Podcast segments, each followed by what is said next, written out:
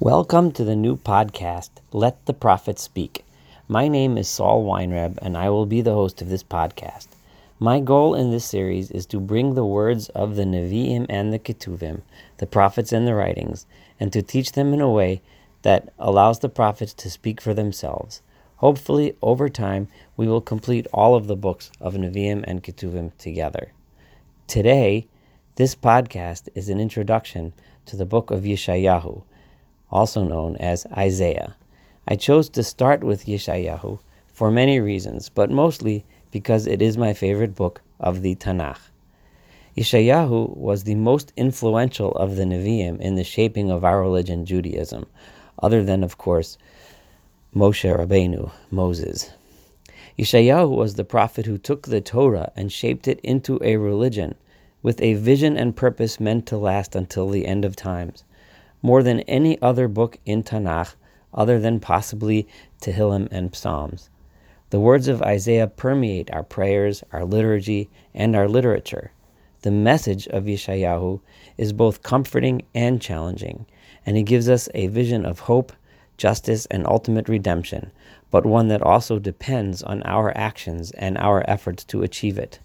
No matter how much destruction and suffering Isaiah saw and lived through, he steadfastly believed in the ultimate justice of God and the triumph of truth.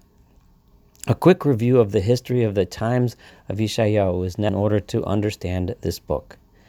Isaiah prophesied during the reigns of four kings of Judah, the kings Uzziah, Yotam, Achaz, and Chizkiyahu, or Hezekiah. This spanned a time period of about 75 to 80 years of active prophecy.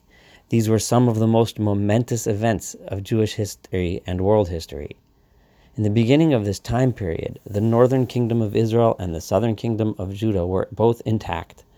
The kingdom of Egypt to the south was mostly focused on its own internal affairs, and the great empires of Persia, Greece, and Rome were far off into the future.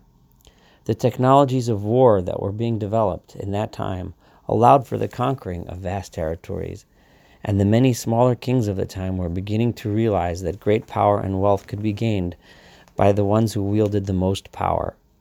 The Assyrian Empire to the north of Israel and Judah was beginning its march of conquest across the Middle East, but had not yet come to exert its power over the lands of Israel and Judah.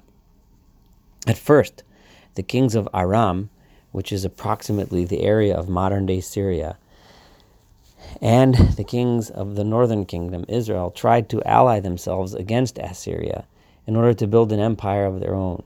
In order to build this, they wanted to make a powerful alliance, and they sought Yehuda or Judah as a partner as well.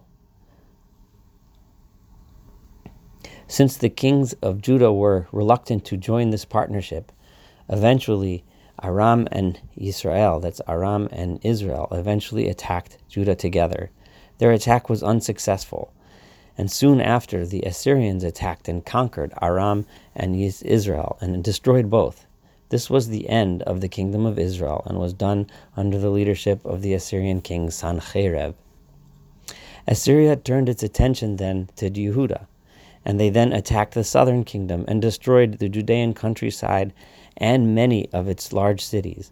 However, the capital of Jerusalem remained intact, and the king of Yehuda who at the time was Chizkiyahu or Hezekiah, they were able to retain their kingship and retain the capital due to miraculous events that are recorded elsewhere in the book of Kings. When the Assyrians ultimately retreated, the next issue was whether to remain independent, to become a vassal of Assyria, or to try to enlist the help of the other large empire of the time, Egypt, in an attempt to confront Assyria. As we study Isaiah, we will have to keep these events in mind in order to fully appreciate the context in which his words were spoken. There are certain primary ideas that are the main messages of Isaiah, and we will find these ideas and teachings throughout his writings repeatedly. It is worthwhile to pay attention as we study together, as these are the concepts that the prophet wants us to learn, absorb, and be inspired by. Number one, Yeshayahu teaches us his view of the role of Judah, of Yehuda, and of Israel in general in the world as the nation of God. Yeshayahu wants us to learn that as the nation of God, we should not be vassals to other kings, nor should we be conquerors of others and empire builders, but rather we have a much higher mission that is to be a nation of justice, a nation of kindness, and to be an example to other nations. In Yeshayahu's famous words, we should be an or lagoyim, a light unto the nations. Number two, Yeshayahu teaches us throughout his works the beautiful vision of the future, the days of the Messiah or the Mashiach, days of peace and unity of purpose for all mankind, the days when all nations shall, in Yeshayahu's words, beat their swords into plowshares, etc. Number three, Yeshayahu teaches us the concept of tzedek umishpat, righteousness and justice. These words are repeated over and over again throughout this book. That the true test of a society is true justice and righteousness. Do we provide equal justice for all members of the society, including, most importantly, those who can't fend for themselves, like the poor, the widows, and the orphans? Or do we have a corrupt society with justice that only helps the wealthy and powerful power over the poor and the weak? Number four, Yeshayahu teaches us that ultimately we are judged as a people by God based on Ben Adam L'Chaveiro, the things that people do between themselves. The success or failure of Yehuda and Israel, of Judah and Israel, is dependent not on our rituals or our prayers, but on how well we treat each other. And number five, Yeshayahu emphasizes and teaches how our rituals and prayers and our mitzvot, ben adam lamakom, those things that we do between man and God, cannot be just rote ceremony, but that they must have meaning. We must understand what we are doing and why, otherwise, they are worthless. These five are the main ideas that we will find emphasized throughout this book, and of course, many others as well. In our next podcast, we will begin listening to Yeshayahu, Isaiah, as he teaches us these lessons and more.